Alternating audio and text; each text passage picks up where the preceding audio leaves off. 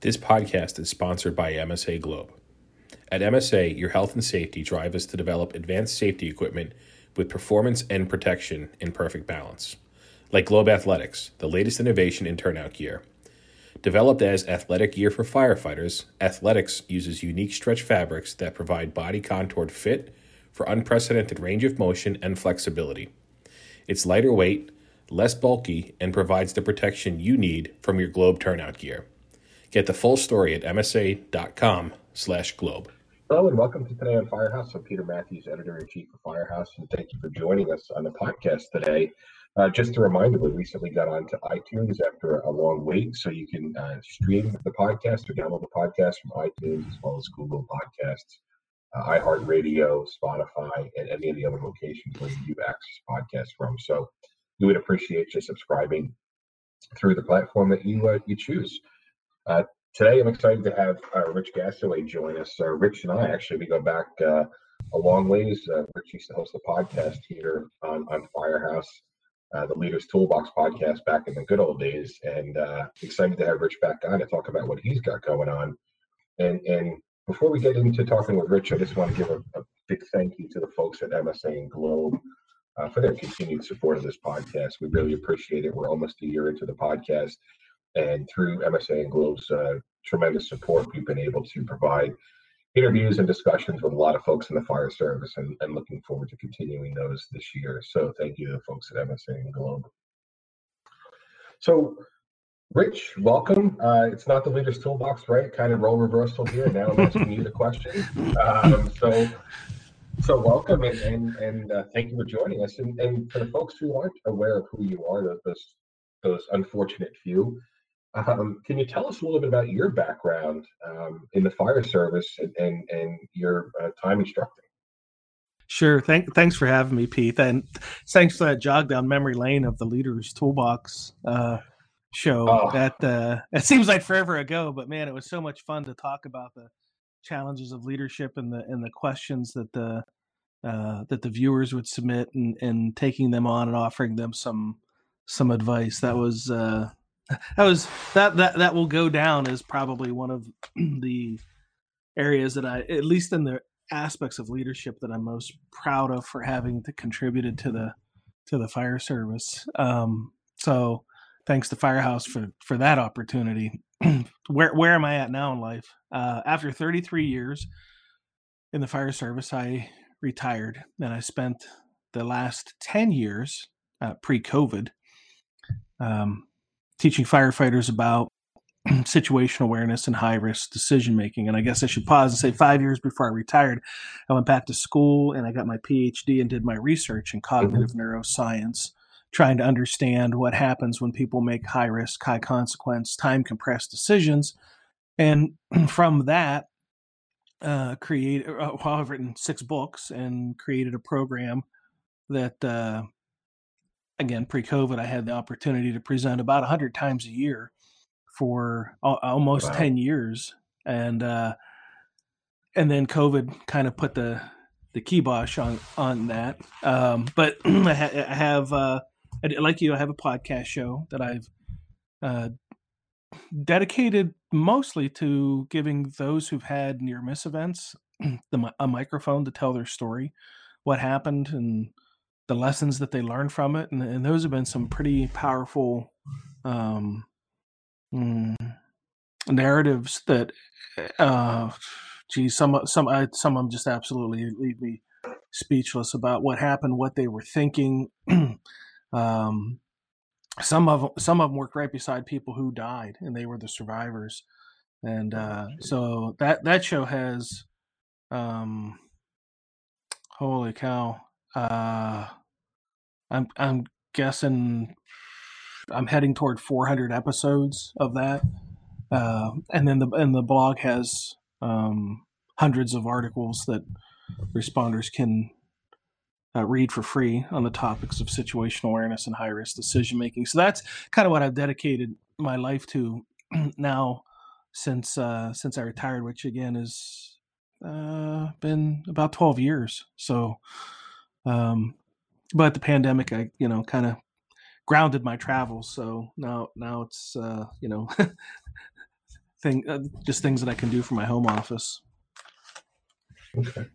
It, it, so, uh, what's the name of the podcast uh, for the folks who are listening that, that may not be uh, following at this yeah, point? Yeah, yeah, thanks. Um, so I, I, used to call it a podcast, but then I um, put it onto YouTube. So you know, the term podcast doesn't transition well for video watchers. So now I just call it the show. It's the Situational Awareness okay. Matters show. And if somebody wants to subscribe to all, all the places that you had previously mentioned, they can get SA Matters Radio on podcast players and SA Matters TV on YouTube. and they can subscribe for free and consume that content for free. And if there's uh, one show that they need to watch uh, kind of an intro to, to really get them drawn in. I mean, and it, I mean, we're talking about life and death in, in, in this case, and, and I mean, what is what is one show that you would recommend everybody oh, uh, yeah. takes the time to, to view? Yeah, you, you caught me off guard on that. So what we'll do is I'll I'll bring up my podcast player and scroll down through and give you give them a, a really good near near miss interview to to watch. We we can go. I, I, I wasn't expecting that question. There's so many of them. Um, you know, and you think I'd just pick a recent one, but there's you know there are a few that that really um, stand out as as like the most. Yeah. So here, here I I'll. Mm, I'll try, I'm so excited now. i am sorry to, about uh, that. right? Yeah, look what you did to me. You got me all, got me all, all uh, oh excited here. Um, I will um try to find the one that uh, uh I'll, I'll, just scroll the library. There's there's one with Jason Corth. Actually, there's two with Jason Corthell from Texas, and the first one was Jason's near miss event, uh, where he talks about you know what happened and what was going through his mind and how he thought he was going to die and you know he was trying to find his you know peace that he was gonna leave this world. I mean, he he was in a bad, bad, bad spot, caught underneath a collapse. Um, so I did that show with him, which has actually truly been um, amazing and one of the most popular. But then Jason uh, came back to me, reached out to me, and said, uh, "I've got another story to tell." and I'm like, "Oh my gosh, you had another near miss?" And he said, "Well, of sorts." This one is this is a mental health near miss. He said, I want to talk about the PTSD and the struggles that I've been having since that event and how I'm working through that and what I'm doing to try to help other first responders in that arena. So he came back this past November. The the, the recent one, the PTSD, uh, what we called the next chapter interview, was uh, episode 348. Now, the, the first one I got to go back because it was it was several years ago. So um, I'll I'll get I'll get that episode number as as as we chat here. And um, but there are so many amazing near miss stories. It, it eh, you know I every once in a while I do a uh, like a Facebook post of the top ten. So if somebody was connected mm-hmm. with me on Facebook and they scrolled back through my timeline, which you know who wants to do that, but um, I'll uh, list like you know here's the top 10 most popular uh, near miss interviews and kind of put a little summary about about what they're about um, but i mean there's there's collapse that's what jason's was he was caught under collapse and there's flashover events there's uh, shootings there's hit by car uh, fell off a ladder, chimney fell on him. I mean, just amazing stories. And and then with those stories are the the lessons learned. You know what, what what's my takeaway? What's the benefit of someone else for someone else from what has happened to me? And I think that's really the gold of it. And it has a strong situation awareness tie-in because if you can learn those lessons and store those lessons in your memory mm-hmm um, then those lessons will come back to benefit you when you find yourself in a high risk, high consequence work environment. Uh, you, in other words, if I had to sum it, you don't have to experience these things for yourself to have a lesson. You can experience them through others and store those experiences in your memory, which can then help you when you're in your greatest moment of risk and consequence. Um, as I'm scrolling the feed here, here's three really good episodes that always rank high too. Is 198, 199, and 200 with Chesterfield County. So they had they had hosted me for a program, and then about a year later, the uh, person who was the incident commander of this particular incident reached out to me and said, man, we had an incident. Your situation awareness lessons were just flooding back into my memory on the scene of this incident. And he said, and it really, really helped me. And I said, well, would you want to do a podcast? That's so, great. but yeah, what they did is they, it really wasn't a near miss for them. They arrived on the scene of a, of a uh, house on fire and they got on the scene in like three minutes. And there were five people trapped, including two children. And, uh, and there ended up being multiple fatalities on this incident. So you can just imagine the stress, and anxiety that is going through the mind of the incident commanders. They're trying to have their people perform aggressive and heroic actions to try to save these victims, including children, and all the while trying to keep the incident, um, you know, in some form of of uh, of uh, calm. It, yeah, that that that it's it's three parts because they ended up being so long. I didn't I don't, you know, I don't want a three hour episode, so I just broke it into three episodes and gave them the chance to uh, uh, to tell the whole story without you know anything being edited or abridged. So the first Jason Corthell interview was in uh, 2018, episode 240, and then if you can you can follow up with him with the most recent one this past November and get his the part two of his story. Again, you know when you hear firsthand from these people, it's just it's it's just amazing and it's it to me it's so much more powerful than if i read a narrative like in a near miss report or read a narrative on a website to actually hear the voice and you know hear the crackle in the voice when oh, they're oh, yeah. ta- talking about you know thinking about their family while they're you know in, in their moment of dying and oh, it's just so powerful it, it, this is a situation where it's almost it's almost uh, you know that of the kitchen table conversations, right, or, or wherever you have your conversations with your, your other firefighters. You, we can write about stuff all day long, and, and, sometimes it's just not going to resonate. It's not going to really have that yeah. deep impact when you when you hear a person's voice, even if it's not the person who was involved, right? You you, you hear a, a, person tell the story, right? If you have a, a story about a, a Civil War event uh, on TV, it's a narrator's voice that really hits that home, right? It hits you in the heart at that point. Yeah. It's very, very dramatic reading. So that's great. And it's, it's good to see that you're sharing lessons that are being learned um, for others to, to, to take on. And I think, yeah, that seems to be something that you know, we're hearing quite often, right? It's, it's, it's, there's a lot of lessons from fires in the past that need to be carried over generation to generation, not just in your own town, but something if you're if you're in the Northeast, something that happened in the Southeast or the West Coast, um, construction may be different, tactics may be different, but there are those um, there are yeah, those stories, it, there are those lessons that do need to be carried over.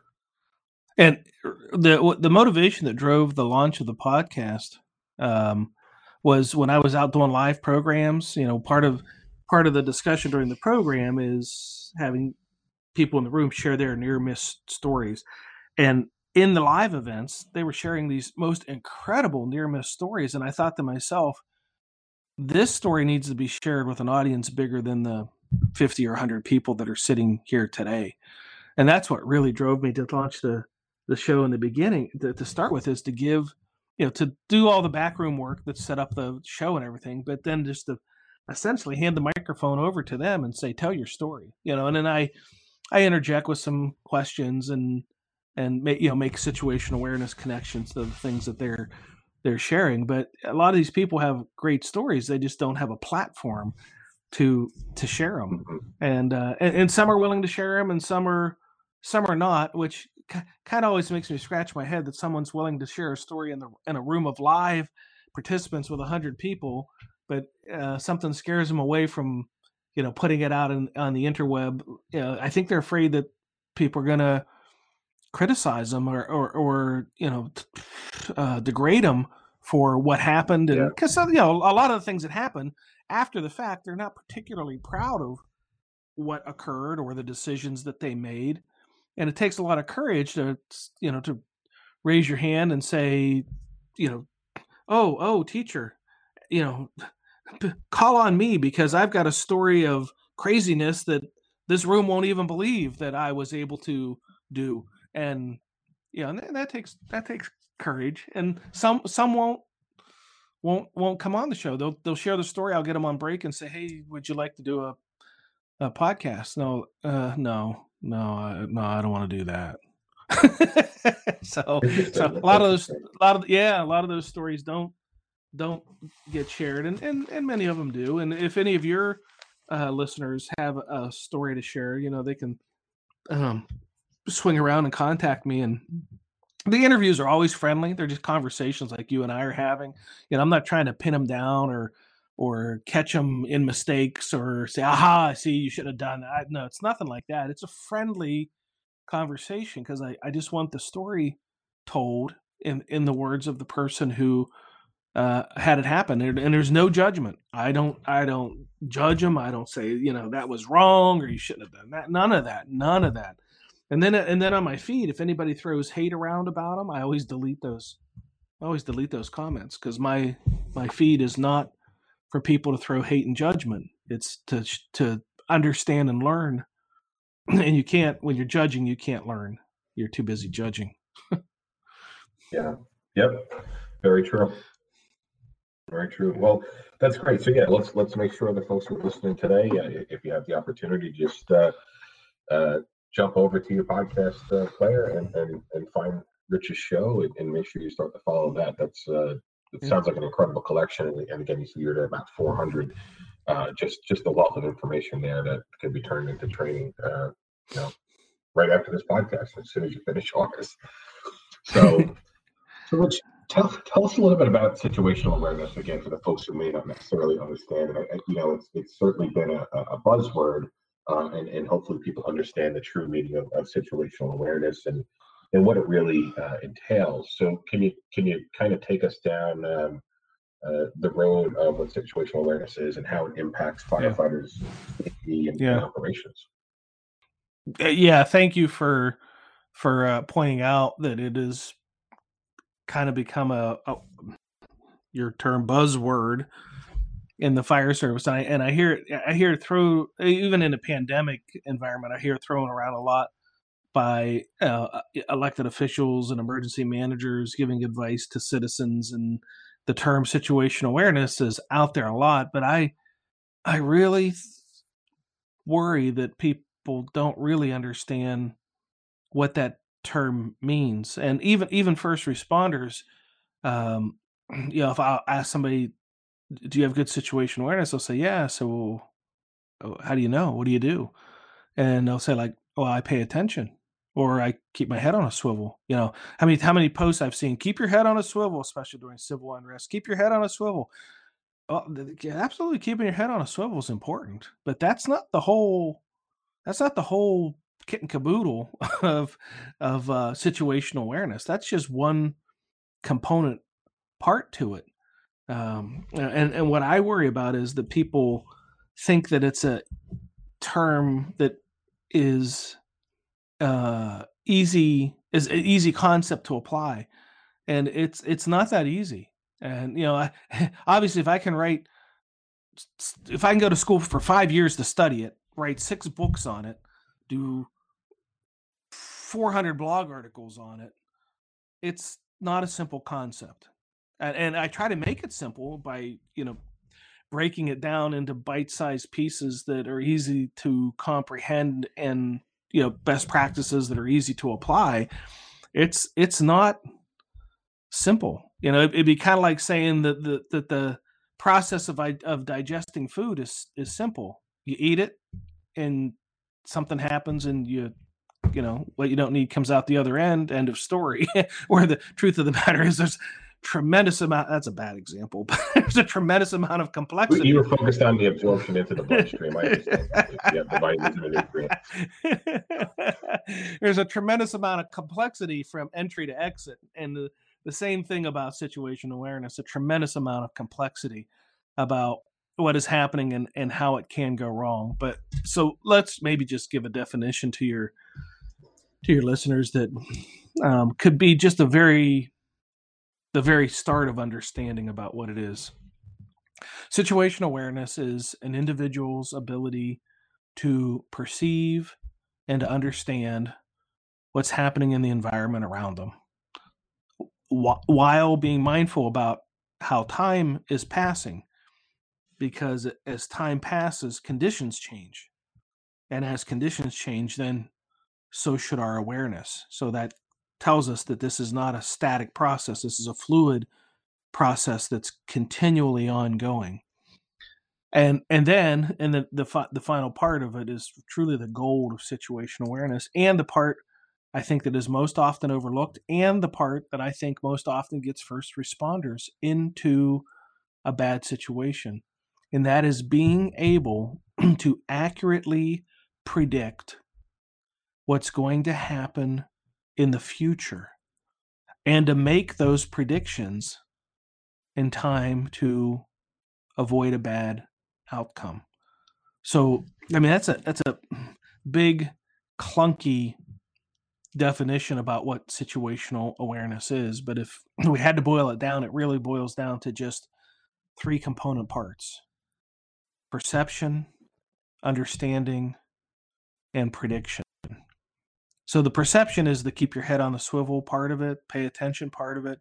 The perception part is where you you're gathering inputs, you're gathering intel, seeing, hearing, feeling, tasting, smelling, gathering information about what's happening around you. So the, the example I, I use in, in my teachings, because I like to use a lot of analogies to explain complex things, explain using analogies makes them easy to understand. So think of it as your five senses are all gathering up pieces to a puzzle, jigsaw puzzle pieces. Eyes gather some, ears gather some, nose, mouth, skin that feels, all gathers pieces to a jigsaw puzzle that's the perception part of awareness. So you have to be conscious, alert, oriented, scanning your environment, head on a swivel, actively listening, gathering intel. you know, this is like when you're sizing up, you know, you're going around, you're you're capturing all this information. And then the second part is to take that information and piece it all together so that it means something to you. Now, if you think about it, five senses gathering five sets of puzzle pieces in completely different ways. The you know the eye see things different than the ears hear. So those individual the individual puzzle pieces, like what the ears hear and what the eyes see, mean something. But when you put them together, they can mean something different or something more comprehensively when you put together the pieces of seeing, hearing, feeling, tasting, smelling. And this is what the understanding part of situational awareness says is we have to assemble those puzzle pieces from the from the sensory inputs to make a clear, coherent picture of understanding. Now, I think that's where it stops for most I won't say most responders. For some responders, I think that's where it stops. Gather intel, understand it, make decisions and and that's where it can that's where it can run off the rails because of the third component part prediction so i think many folks say think size it up figure out what's going on make a decision take an action and that seems to be a logical sequence of events in how responders are trained um, but if you follow that, we're missing that third component piece. Size it up, figure out what's going on, make a decision, take an action. That third component piece of prediction, we insert between decision and action. So you, you know you size it up, figure out what's going on, make your decision, pause, pause before you make that take that great decision and turn it into action. Pause for just a moment. Use your mind's eye. Look into the future How far into the future do you look? It depends on how fast the conditions are changing. Under rapidly changing conditions, you're looking to the future might be 30 seconds or two minutes or five minutes or, or 10 minutes, you know, and to see what lays on the horizon as a successful outcome to your decision or a not successful outcome to your decision. So if you could if you could make a decision, look into a crystal ball and say, "Oh geez, that's not going to work." well then why would you implement what you could predict isn't going to work but if you never stop and make that prediction you won't even see you know in your mind's eye that it isn't going to work. You just make this hey that's a great decision. Let's do it. You jump into action and you figure out quick into the action mode this ain't working which a lot of times leads to a near miss or a casualty before you can you know reverse action on on whatever you're you're doing so that prediction you know say for i'll give you like a, a structure fire example you know you arrive on the scene and you, you size it up and you figure out what you're going to do. You make your decisions. You get ready to take your action. And, and the house is burning.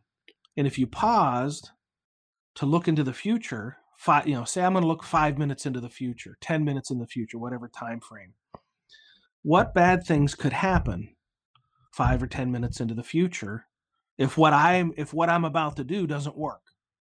Well you know you don't have to be um Uh, you know a professor of fire science to know that somewhere into the future what could happen is a flashover if it hasn't happened already or a structural collapse if it hasn't happened already that a fire left unchecked that continues to burn oftentimes flashes over or oftentimes leads to a structural collapse as the components of construction weaken.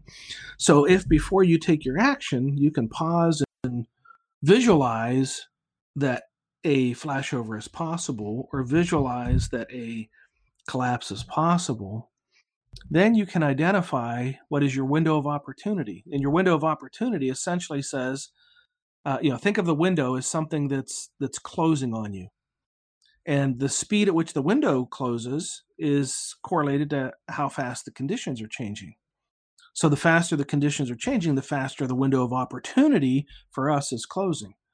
So if you can look out on the horizon and say, I could see this flashing over, or I could see this leading to a collapse, and then you know, you know, and you, as you look at the speed at which those conditions are changing, then you you get a sense of how fast the windows of opportunity are closing. Then you look at your okay resources, your crew size, your your equipment, your water, wind conditions, um, occupancy, contents, the the what the structure is built out of. All you know, all those factor into saying, can we, with my crew, go inside, do what we need to do, save savable lives, save savable property, and get out before the window of opportunity closes. And that prediction is made before we go inside. you know, it's part of the decision making yeah. uh, action correlate is saying make the decision, make a prediction, look into the future, see the bad things, determine how much time I have before that bad thing's going to happen. Look at your crew and your resources and say, can we, you know, and if we is only two of us, uh, you know, because some fire departments arrive on the scene with two people or three people. Uh, some there's you know their second in piece won't won't be there for eight or ten minutes. Some can put a whole first alarm mm-hmm. assignment on a scene in less than six minutes. So you know it it varies based on mm, you know department size and resource availability. But to be just to be realistic about it and and then use those predictions to drive the actions and if the you know if your predicted outcome is good, then implement your action. If you make a prediction and you say that I don't see this turning out very well uh, in the time that I have, you know, based on how the windows are closing, then you you pick an alternative action or try to slow the close of the windows. You know, maybe with a transitional attack, cool it from the outside, kill kill the flashover, the term, and and then maybe you can mm-hmm. go in because you've you've slowed the speed at which the windows are closing. So I'll pause now because I talked a long time to your to a very to your very first question. no, no, no, no. That's that's fine. I mean, it, it it is a lot to take in, and like you said, I mean, it's it's it's really it's that you know what is it? The first five minutes, right? Those two those two phrases are the first five minutes makes the fire, and the first line as the first line goes as the fire goes. So that snap quick quick decision is going to impact it, whether it's a, a seven minute knockdown or three da- three hour knockdown, right? So you do have to take everything in. And it, is it safe to say that a lot of that collection of, of information and data is already done unconsciously, especially the more, you know, the more fires you go to, the more experience you gain is a lot of that done unconsciously and you have to almost bring it back to your consciousness your conscious uh, decision making at that point. Is that is that a safe assessment and if it's not we're going to edit this out so feel free. Yeah so um par- partially partially correct um and that you do capture uh clues and cues and indicators or puzzle pieces. You do capture some of them out of conscious awareness. So, like when you're doing your size up, your eyes can be seeing things and processing information that you consciously are not paying attention to. In fact, you can only consciously pay attention to one thing at a time. We cannot multitask the act of paying attention. But subconsciously, the subconscious can capture puzzle pieces and process process them and assemble them and understand them and help to drive decisions. Um, and what the subconscious captures and processes and uses to drive decisions and this is where i want to make just a clarification to one thing you said. You said it you know brings it back up into consciousness. Uh, sometimes it does and sometimes it doesn't. Sometimes we make decisions using subconscious programming. Let me give you a great example of this. If you if if you've ever driven a car somewhere and say or, or your pickup or whatever, and it, maybe the trip lasts two hours, and part of that trip you zone out, like you just don't remember it. Like you know, you pull into Buc-ee's and say, "How did I get here?" and and uh, oh, we don't have uh, and uh, so if you weren't paying attention to driving, how did you get there safely? Well, your brain is, even though you're consciously, you know, zoned out, singing along with the radio, carrying a conversation with somebody in the car, or just thinking about what you're going to do, you know, in the upcoming weekend, your subconscious brain can still capture information, process it, and still drive decision making used on subconscious memory stores of previous experiences. So those previously stored experiences are called scripts. So you think about driving, you have thousands of stored driving experiences. Most of them we don't even remember, which is okay, but they're stored in there. And the subconscious brain can take what's happening in the moment, process that, access those subconscious scripts, and then guide us to physical actions based on stored m- memory. But the what to do doesn't have to come r- literally into consciousness. We can be driven to perform tasks. Again, just think of driving the car when we're zoned out. We can perform tasks using this subconscious programming. And oftentimes, what will vault us back into conscious awareness is a uh, what's called a novel event or a first time occurring event, like you're driving along, you're zoned out, all of a sudden a deer darts out in front of your car, and you you've got to kind of um, come back to a level of conscious awareness of now there's a geez, just a moment ago I was you know singing along with the Beatles on the radio, and now I've got a deer that's vaulted in front of my car. What do I do? Now you're in a truly state of conscious awareness and decision making and you have to take action based on this novel event and i say novel because we probably don't have you know deers bolting in front of us on a daily or weekly basis. So then you have to process that information consciously and make a quick decision about what to do. And those quick decisions when people are vaulted back into consciousness sometimes uh, contribute to uh, tragedy. And so sometimes it, sometimes it they get it right, and you know they look heroic, but sometimes it it uh, it it doesn't turn out so well in the moment of making high risk, high consequence, time compressed decisions while being vaulted back into consciousness from having your mind adrift. so, uh, hopefully that provides a little perspective on on your your statement. Well, and, and I appreciate that, and thank you, thank you for, for, kind of straightening that out. Sure. And, Sure. And with that, you, know, you mentioned earlier, right? You, you, know, you're you're putting out content in various means. So we're fortunate enough to have an article coming out in the February issue.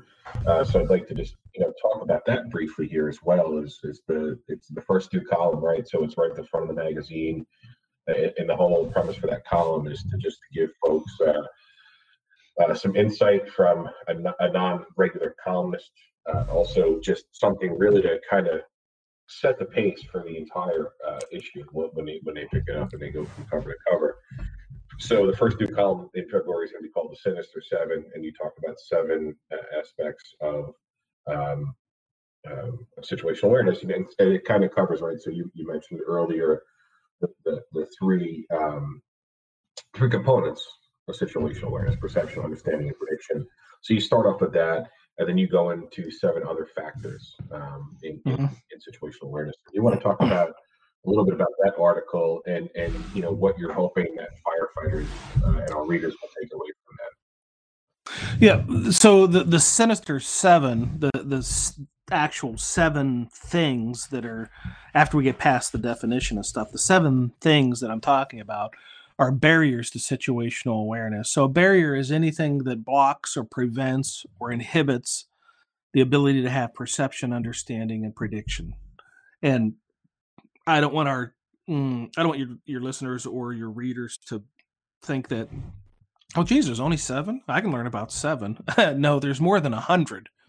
We're just talking about um, seven that can have very consequential impact on first responders. And I chose those seven based on interviews that I've done of thou- literally thousands now from the time I first started my research of first responders who've had near miss and and casualty events. and so I handpicked. In fact, in fact, I have what is called the Dirty Dozen, and and you said no rich the article can't be that long.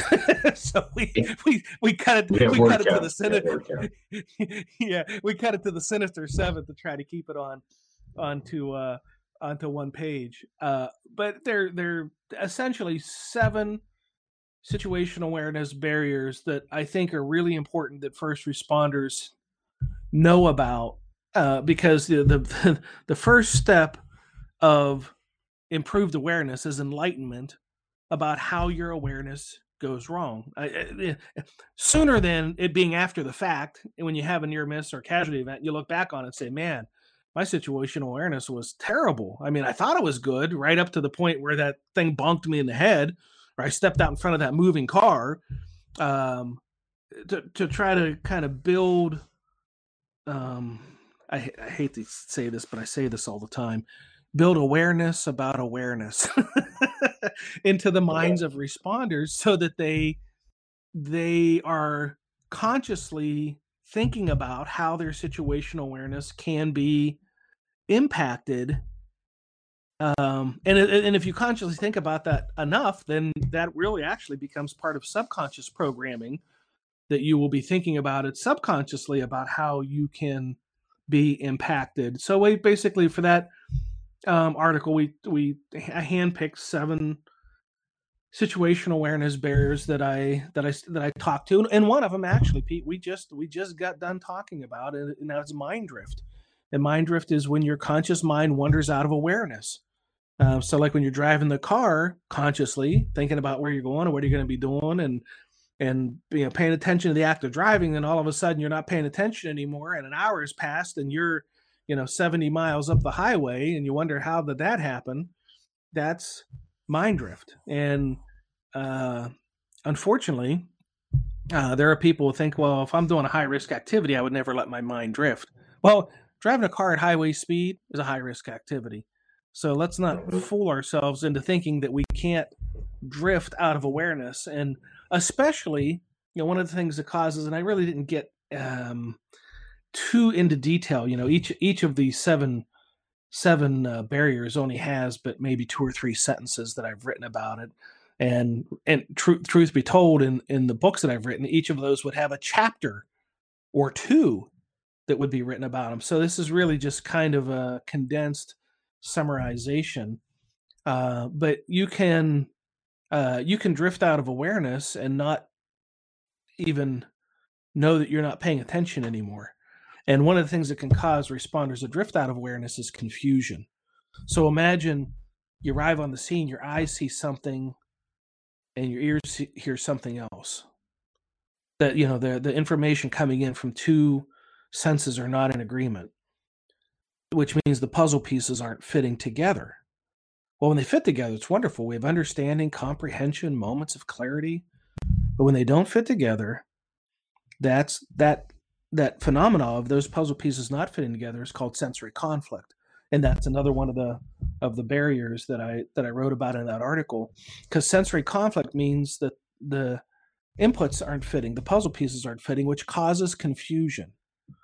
And the one thing that i know for sure in any person in neurology or psychology will tell you that your brain doesn't like being confused when you're in a high risk environment because what your brain knows is if you're in a high risk environment and confused, you're vulnerable.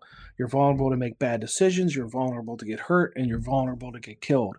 So the brain wants to resolve that confusion quickly. And that confusion can contribute to mind drift because you can drift out of awareness as to what's happening around you as you're trying to resolve the confusion inside of your mind and and try to you know trying to figure out how to get the puzzle pieces to to fit and we're vulnerable to that because as, as you know pete you know as a first responder yourself a lot of times we show up on the scenes of, of incidents and things don't make sense.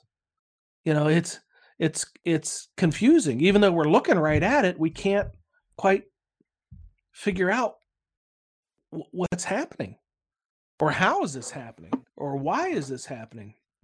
And that that leads to the sensory conflict and in, in Mind Drift is is an example of two of the seven um, of the Sinister Seven that we talked about in that in that article. And I, I will say, I, I think it's probably going to be in the article. But if you know people want to learn more about it, they can swing by the website and put any of those uh, barrier terms into the search box, like sensory conflict or mind drift, and and it'll take them to um, articles probably plural, probably multiple articles that I've written about that topic or, you know, talking about a near miss event in, in reference back to that particular barrier. But the, you know, the Sinister Seven are seven commonly occurring situational awareness barriers that can impact uh, uh, someone's uh, uh, situational awareness, their perception, their understanding, or their ability to predict, accurately predict future events in time to prevent bad outcomes know which then you know it all connects right back to the definition of what awareness is as to how it goes wrong in in, in the moment. And and you know the whole the whole motivation here is to help responders learn how to develop and maintain strong awareness how to understand when it's eroding and then best practices about what to do if they find themselves in uh, an environment where they realize their awareness isn't isn't where it needs to be.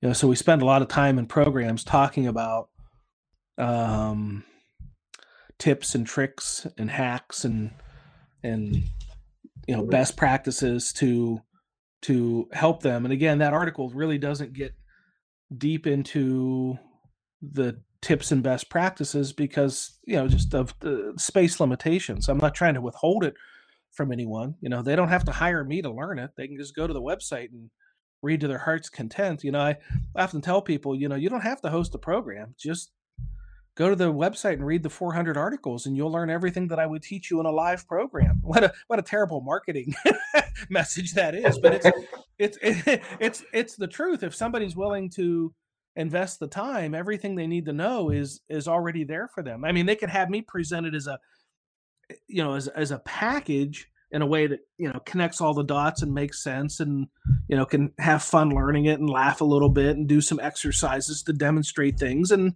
that you know that that makes for an enjoyable day of learning but if they you know if they want to nerd out and just learn about it uh, on their own they they can go and and just immerse themselves in the treasure trove of free free content that i have on the website and you know they don't even have to buy a book from me. It's it's all there.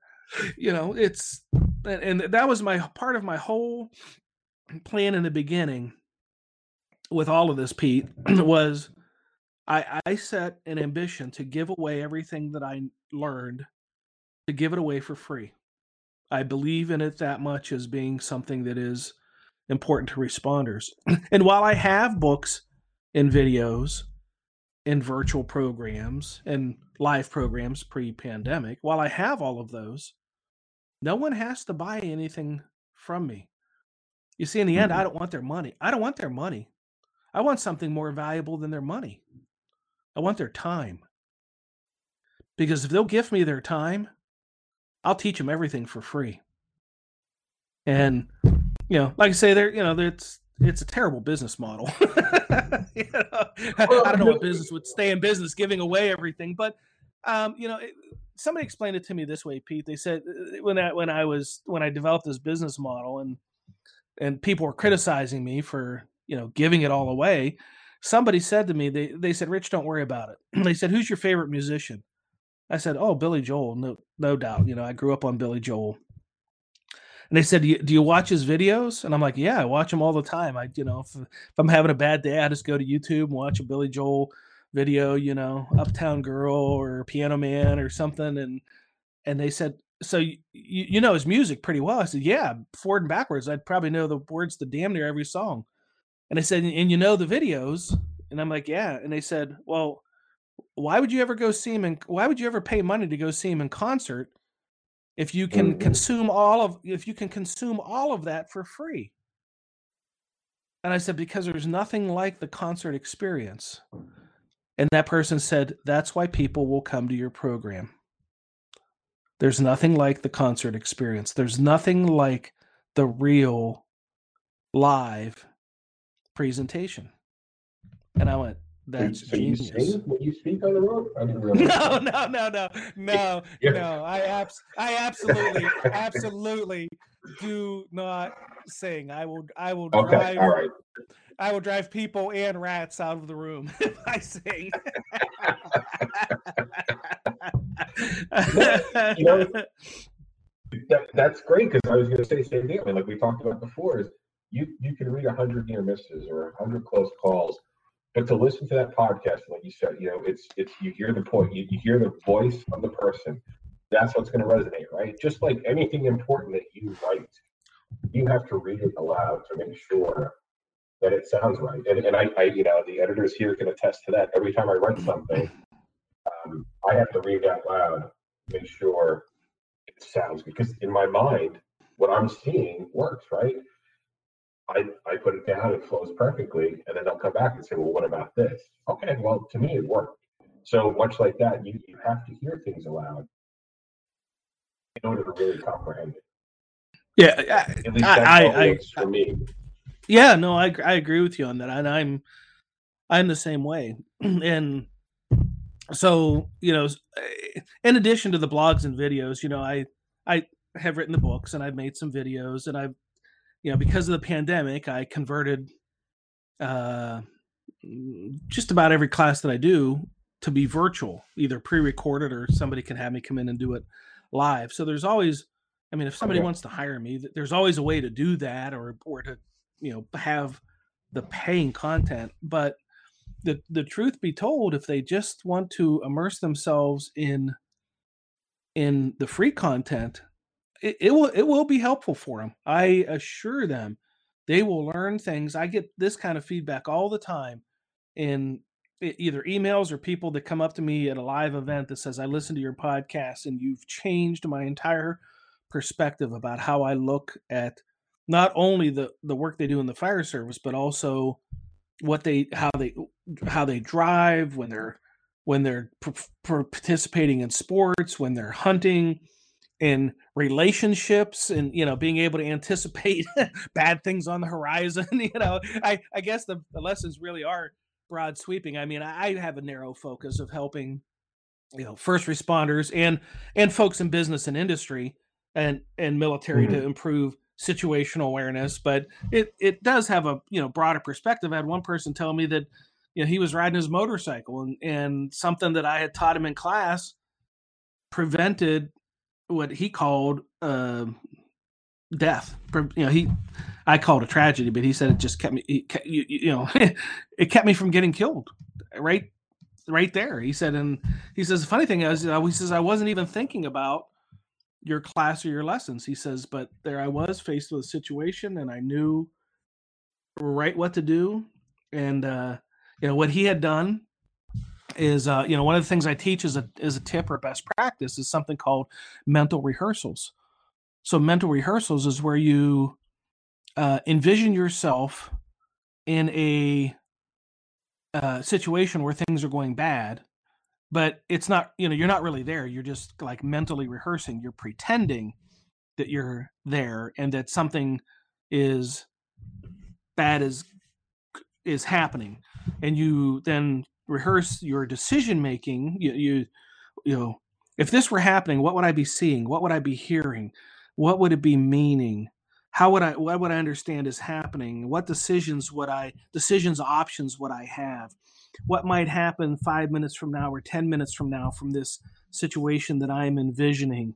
Um, what actions could i take? What bad things could happen if I take these actions. And basically, what you're doing is building in advance of having a near miss or tragedy, building a repertoire of of experiences, even though they're they're made up, of what if scenarios, and storing those experiences so that if it ever happened, you would um, have a collection of action steps that you could take before you really find yourself in that scenario. And I'll give you a great example of this, Pete. Carol and I uh, went up to International Falls. It's been about a year ago.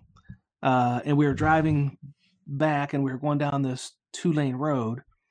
And there was snow piled up on both sides of the road, as they're often in January in Minnesota. And somebody uh, from my right pulled out of a driveway um, the, the snow was piled up. They couldn't see me coming, and I was doing probably 45 miles an hour. And they literally pulled out in front of me, and they were only maybe 80 feet in front of my car. And I'm going 45, so you can get an idea as to how fast the window of opportunity closed here for me. Mm-hmm. And I mm-hmm. had to make a decision of what am I going to do? Well, essentially, if you look at this, you have three decision choices. The car is imagine the car is coming out of the driveway from the passenger side of my vehicle. It, they're going to cross my lane and then turn in the direction I'm coming. So they're going to turn left, and you know we're going to end up being you know going in the opposite directions on the on the highway. If I'm um, you know drawing this out right in your mind, so th- they pull out in front of me, and I've got essentially three decision options. I can swerve left. I can slam on the brakes and just hold onto the wheel and go straight and hope I stop in time, or I can swerve right. That's essentially the three choices. Well, I had already mentally rehearsed what I would do in this scenario. And thankfully I did because I had zero time to process what just it literally was a woo reaction and what I did was swerve right. Now, as I swerved right, there's there's a snowbank there. So I had to figure out how to swerve right, miss the car, and not run up the snowbank, which surely would have caused my car to flip. So it ended up we missed them. I swerved right. I went around the back of their vehicle, or they, you know, they kept going forward. So I ended up missing the back of their bumper by probably an inch or two, and then swerved back to the left and back onto the roadway surface. My car kind of went up on two wheels, but uh, didn't flip. And eventually we stopped and, you know, had to, um, you know, gather up things that had flown all over the car. Um, and, and my wife said, "How did you, how did you know to, to swerve right versus left?" She said, "She said if it was her driving, she she said I would have just slammed on the brakes, held onto the wheel, and probably plowed, you know, t-boned him, which we would have killed him." at uh, 40 45 miles an hour you know and it was just a teenager driving we'd have just we, we'd have broadsided the driver's door and probably killed him and i said actually i had mentally rehearsed this in advance and i thought if a car ever pulled out in front of me which way should i um which way should i swerve and my logic was swerve in the opposite direction of their travel because if they don't see me they're going to keep going straight and if i pull in front of their car you know, I'm surely going to hit them because they're going to keep pulling straight, which is exactly what happened. This car, they did not even, they didn't even look my way. They were looking down the highway the other direction. I don't know if they thought they'd already looked my way and it was all clear, or they didn't see my car because of the snowbank. But when they pulled out, their head was turned looking the other way down the highway. And they just kept coming. They didn't even and and if I would have swerved left, um, I would hit the front end of their car because they were they kept moving. If I would have just hung onto the wheel, I would have broadsided them.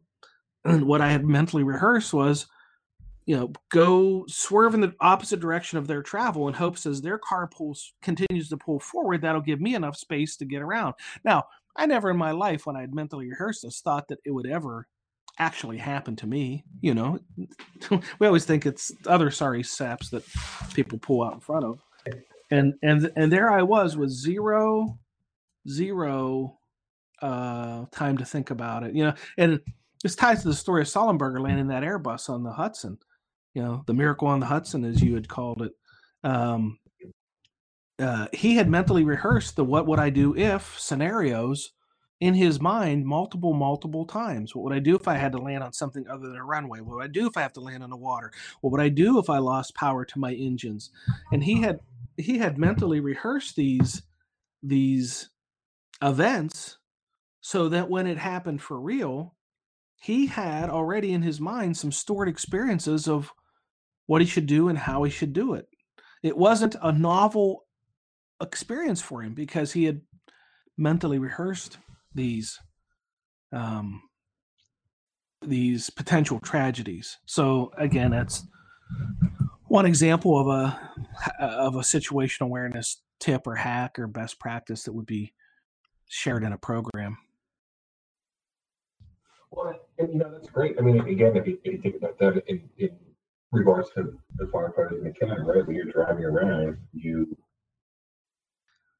create those drills with your crew. You pull up on a building. You don't have to get in a rig. I mean, you know, but you know, you look out the windshield, you look out the side window from the jump seat, and you start talking about that. And um, again, I think that's something that's critical. A lot of places seem to be missing that, right? Because they're going from one run to the next, and they're they're out running a, a COVID or whatever it is they're doing, but but building that base, that database in your head. I'm sorry, to, kind of have that. You run through the drills before you're going to have the incident. You can't run through everything, right? Like you said, you show up a lot of times, you're trying to put the pieces of the puzzle together and sometimes you're getting pieces that don't even belong to that puzzle, right? It's it's and that's not really of any relevance to what's going on. So, yeah, that's critical. And, and um, another trip back memory lane, since we're talking about snowbanks and all that, I do have to give you a shout out for those folks. Uh, um, I don't know when I when I used to live in, in, Minnesota, Rich is actually one of the first folks I met, and uh, uh, I was out there with my dog one day. Um, driving through a parking lot, and, and, actually the snow was a lot deeper than I thought. Right, just like the big puddles.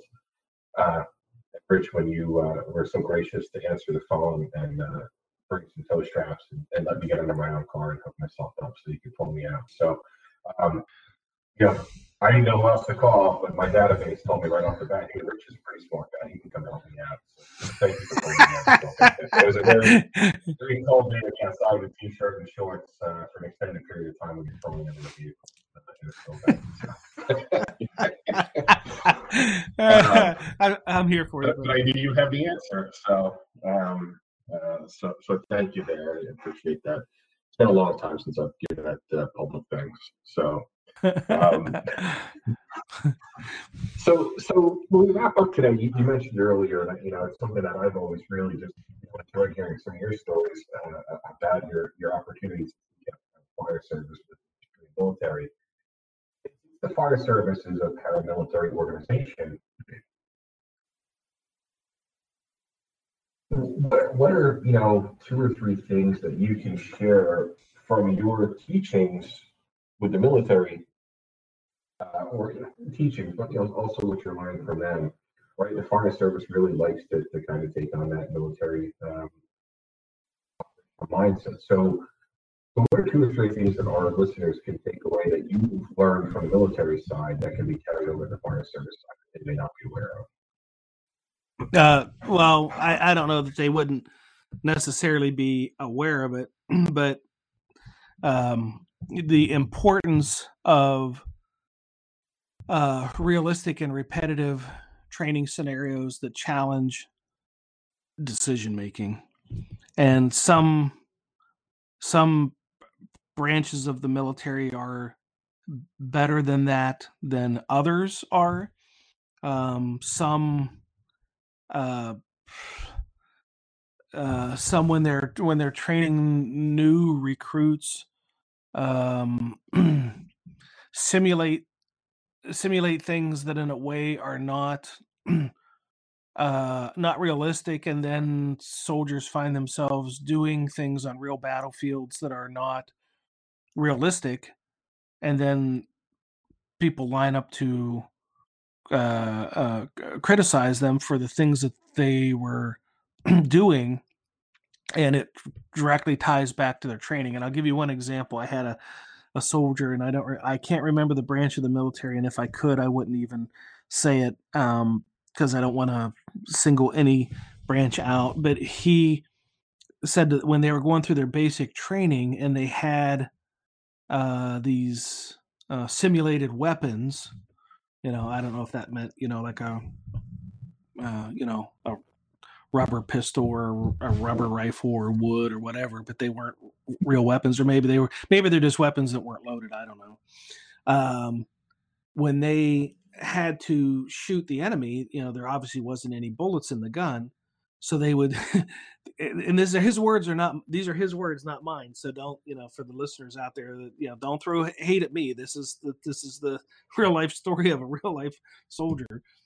He said that to simulate shooting, they were taught to say butter, butter, jam. Butter, butter, jam, butter, butter, jam, butter, butter, jam.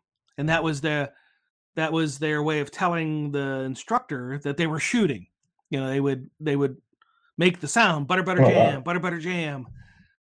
And he said he then had a deployment and he was in a real firefight.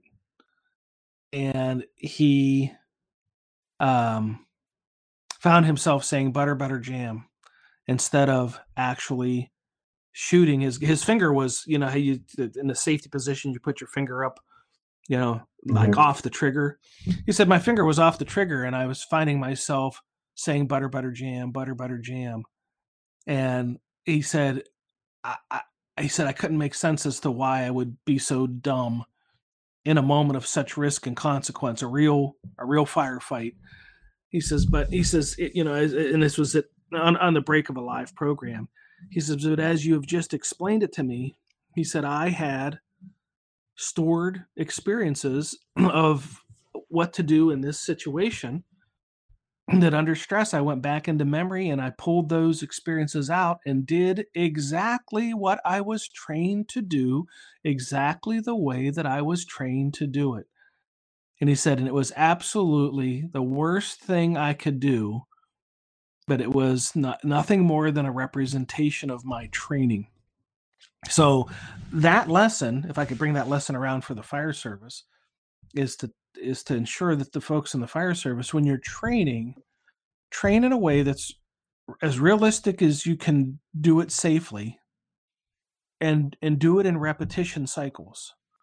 Uh, and, and one way to one way to to kind of test this and and and I, and I see this all the time you know i'm sure there are people out there that think i'm such a butthole. I'll, I'll be out on the scene of a of a live training scenario like a house burn or something or a department that's doing training in their apparatus bay or whatever and i'll get the person one of the people who are participating and i and i'll say to them if you were doing this at a real incident would you do it this way?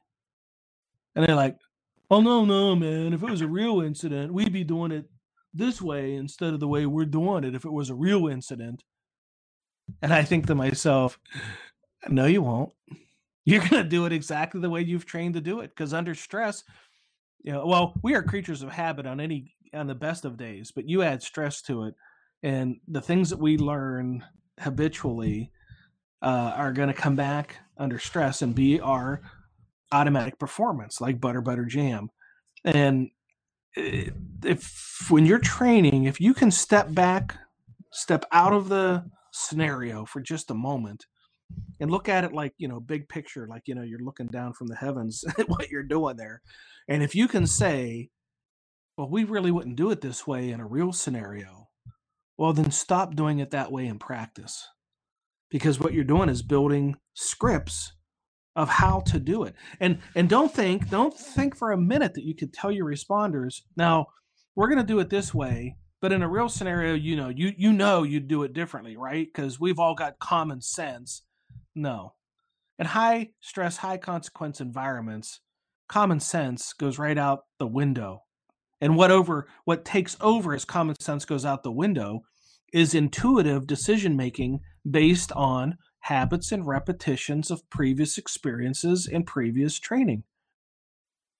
So you cannot, in the stress of a moment, logically think, I did it this way in training, but now I'm at the real scenario and I shouldn't do it the way I was trained. I should do it some different way, which we haven't done. So I really don't have any stored experiences of the right way to do it. I've just got a crapload of experiences stored of the wrong way to do it.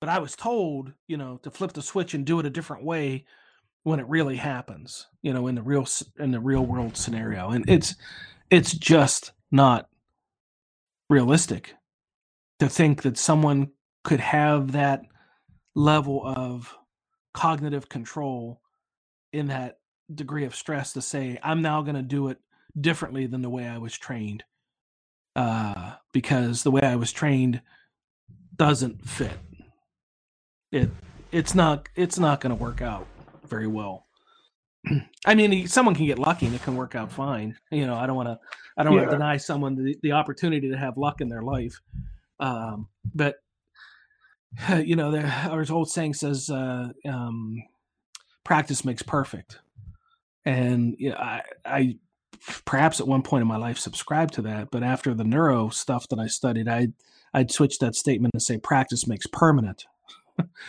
and whatever we practice becomes a permanent memory store as to how to do something that our brain is going to reach back into those memory stores. I mean, face it, you're in a high risk environment how do you know what to do if not to go back into memory and draw experiences out of well you know what what does my training tell me that i should do? And and if your training's so, solid then you you pull a solid script and you're able to perform it. And if your training was you know janked or shortcutted or or you know the the instructor was mm, you know not um thinking how to build realism into it or they were just pressed for time so you know mm-hmm. I, will give you I'll give you an example all right? So 40 hour um, class that's done in 26 hours? Well yeah I, am thinking some something much simpler of 360 size up. So um I'll, I'll be in a class. I'll say, you know, does your department do 360 size ups? Yeah. Every time, yeah. Why? Because it's policy. Oh, okay. When you go out to your training, when you go out to your training grounds where you got your, uh, you know, burn containers and stuff, do you do a 360 size up around your burn containers before you make entry into the burn containers? No. Well, why not? You told me you do 360s before entry on every structural fire, and you're burning in a burn container. That's a structural fire. If you shortcut something that basic in training, remember you're building scripts of knowledge of what do I'm supposed what am I supposed to do when I get there. First thing, size up. Size up includes a 360. So you build the muscle memory of walking around, whether it's a burn building or or sea cans or your fire station you build the muscle memory of the 360 into the script. And it's amazing how many don't do that. And why? Here's what they'll say to me, Pete. We don't have the time to waste doing that. You don't have the time. So what you're telling me it's a waste of time to do a 360. Well, it is on this building because it's our burn building. We know it like the back of our hands. You're missing the whole point. I'm not asking you to mm-hmm. size up a building you know on the back of your hand. I'm asking you to learn how to physically build in build a habit about walking around and performing the mental cognitive components of a size up each evolution, not once at the beginning, every evolution. So I said, you know, waste of time. How much time are you, air quotes, wasting to walk around your burn building or your sea cans? We we talking here like a minute, maybe two minutes. You're so compressed for training time that you can't take two minutes to teach the process of size up before conducting an action. If you if you believe that, what you're saying is situational awareness isn't isn't important. I can arrive on the scene based on what dispatch told me and what I see from the from the street. I've got it all figured out, and I can just make my entry, and I really don't have to size up the problem. Well, if you do that, then what you're doing is you're throwing around a solution and you don't even really know what the problem is yet because you haven't properly sized it up. And I realize, you know, because people say, well, you know, there's some buildings you can't get all the way around. I understand that. This is not an always and never type scenario, but a best practice would be is if you could get around it, even if you have to drive around it on your on your on your initial entry, you know, your initial arrival then then yeah. look you know look at it from all sides and and build that build the habit of doing that into into training you know the and if you if you shortcut yeah it's it, it i don't know i do not find it ironic at all that one of the leading contributing factors in near misses and casualties is non-existent or incomplete 360 size up i find no irony in that whatsoever because that's exactly what many departments are doing in training incomplete and non existent 360 size ups. So when it happens in the real world and it leads to a near miss or a tragedy, I, I, I fully expect to see that in the after action report. And in fact, I'm surprised when it's not there. And there are there are occasions when it's not, but most of the time it's it's right there front and center. Because you know you, they didn't practice it. Now that that's probably a really solid connection to the military, and the military does a lot of things that are truly high fidelity. You know, the military has the benefit of a lot of money flowing toward creating realistic training simulators to aid in battleground decisions that we we in the fire service we just don't have the advantage of same same in aviation you know, I was when I was doing my research, one of the things I got to do was go to the uh, the training center for Delta Airlines in Atlanta and and fly one of their their uh, I think it was a 757 flight simulator. Oh my god, was that thing realistic? It was so realistic, Pete, that I made myself motion sick when they let me drive it or fly it. Really? And in fact, we were we were we were coming in on a landing, and I was messing it up so bad. I literally told the the instructor who was sitting in the co-pilot seat, "Take over, take over," and he and he took over. And you know, we're in a simulator. He took over, and he said, and I, I was in a full sweat. I mean, I I'm in a simulator. I'm sweating. It's like you know, my my my pits are you know, you could you could wring them out. And he said, "You okay?" And I said, "Yeah, I don't want to crash." I mean, I was so so immersed in it. The the sounds, the feel, the ev- the alarms going off because we had an engine on fire. Everything about it was just so vividly realistic. And then the military has the benefit of that. Aviation has the benefit of that. Medicine, in some respects, is developing that well, but you know the money just doesn't flow nearly as well in the fire service. We do have some simulation programs, and they mm, some are helpful, some maybe not helpful. In fact, harmful because they're not you know realistic enough. Um, you know, if you're if you're if you're if your engine crew are stick figures, then it's probably not you know probably not re- probably not realistic training unless you're you know fighting with a unless your your crew's you know a, a group of anorexics that are stick figures. You know, it's just it's just it was it's just not it's not realistic and and and and for people who think that's developing helping them develop good skill sets um that's questionable um but you know the, the military is especially some branches are very good at creating realistic scenarios to develop um both cognitive and physical skill sets.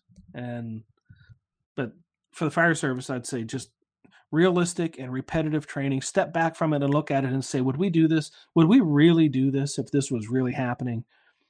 And if you can say no, then stop doing that because you're doing a disservice to your firefighters by teaching them skills that they're not not only are they not going to do but could harm them if they do it Rich, I, I, appreciate you sharing that. That's that's actually some really, really interesting insight, and, and, again, too, from the from the aviation side as well. Um, you know, there's there's certainly components in the fire service that you could do, right, uh, in simulation, but a lot of it does have to be out on the streets or at the training grounds. Um, so so thank you for sharing that insight. And as we wrap up today, I just want to let folks know um, that, that Rich will also be speaking at Firehouse Expo in September in Columbus. Uh, he'll be doing a pre-conference session called uh, Flawed Situational Awareness, the Stealth Killer of First Responders. That's a four-hour program. And then during the main conference program, uh, Rich will be presenting firefighter safety mistakes and best practices. And it sounds like some of what we covered today, Rich, will also be covered in those classes. Is that correct? Uh, uh, absolutely, absolutely, Pete. This was this this podcast was a good precursor to things that will be um, discussed in much greater detail in both of those programs. Okay. Well, Rich, again, thanks for joining us. And, and again, just a, a, quick plug for your site is it, it's samatters.com, correct? Yep, S SA like in situational awareness. Uh, I have some people sometimes spell it S A E S E S S A Y. Essays matter. it's the letter S, letter A matters.com. And uh, there they can, you know, get access to all the the uh, the things that we talked about. Great. Rich, thank you for joining us, and we look forward to seeing you back on the road. Um, and actually, you know, let's talk about that just for a second here.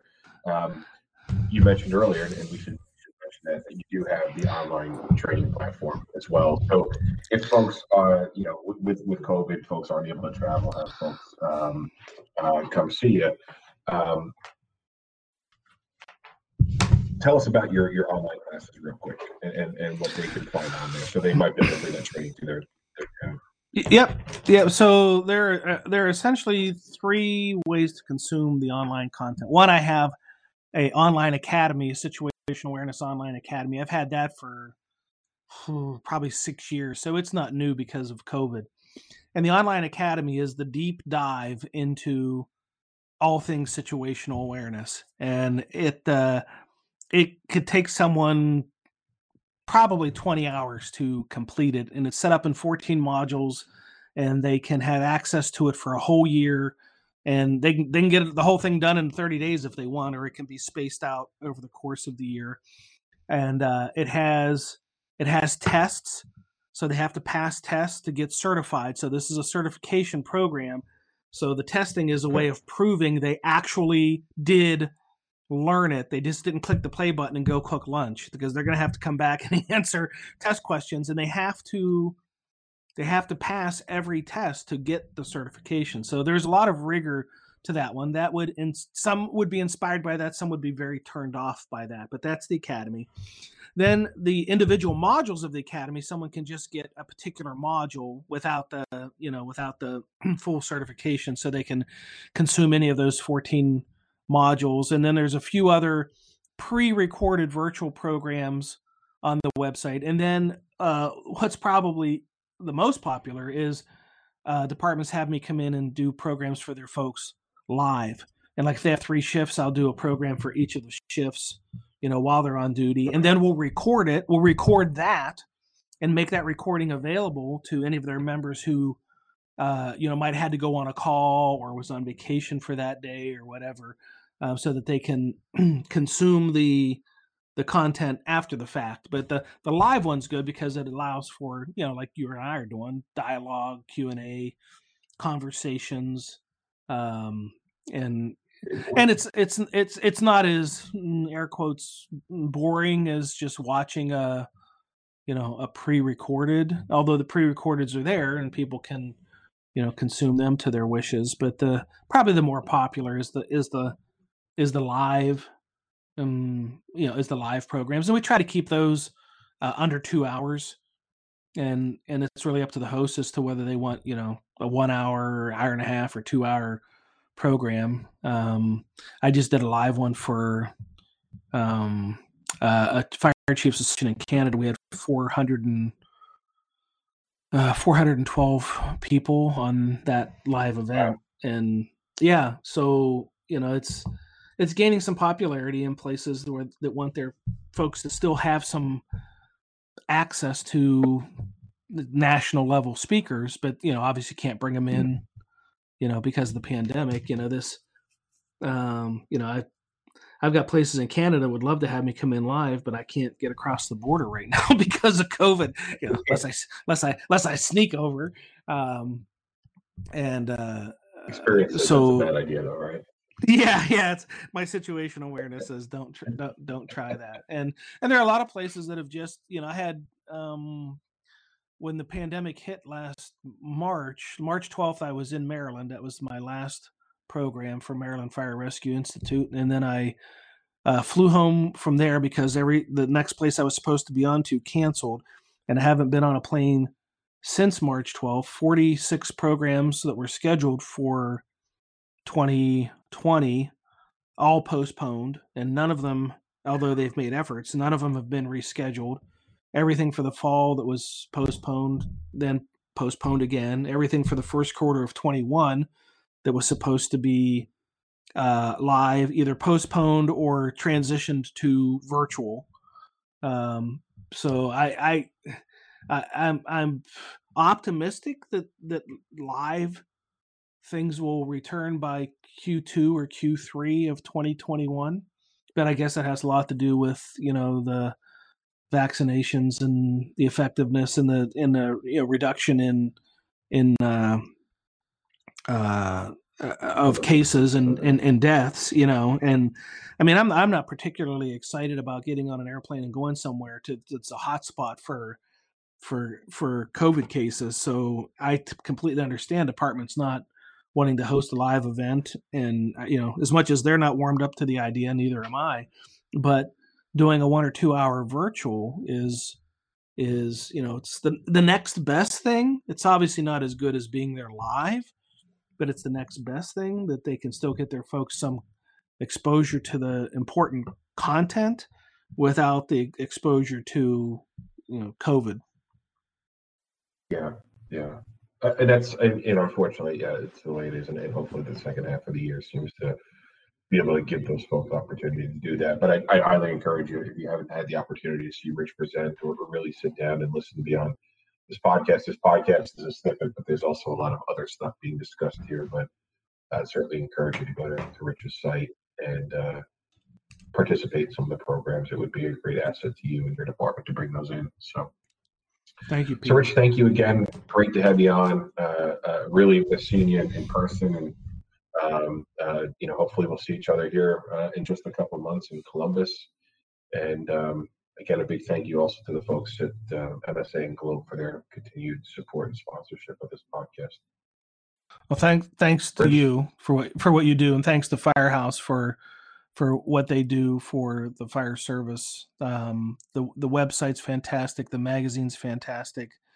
the podcast is is a great is a, is a great addition. The the conference is is is is one of my favorites. So it's all around a, a great um, uh, a great honor to be connected to the to the Firehouse family.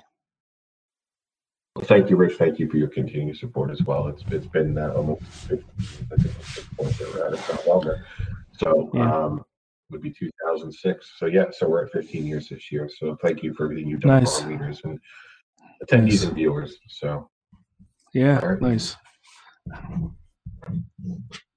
Okay, well, everyone, thank you. Stay safe, and uh, we'll be back up another podcast soon.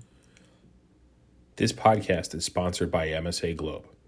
At MSA, your health and safety drive us to develop advanced safety equipment with performance and protection in perfect balance. Like Globe ATHLETIX, the latest innovation in turnout gear. Developed as athletic gear for firefighters, ATHLETIX uses unique stretch fabrics that provide body contoured fit for unprecedented range of motion and flexibility. It's lighter weight, less bulky, and provides the protection you need from your Globe turnout gear. Get the full story at msa.com/globe.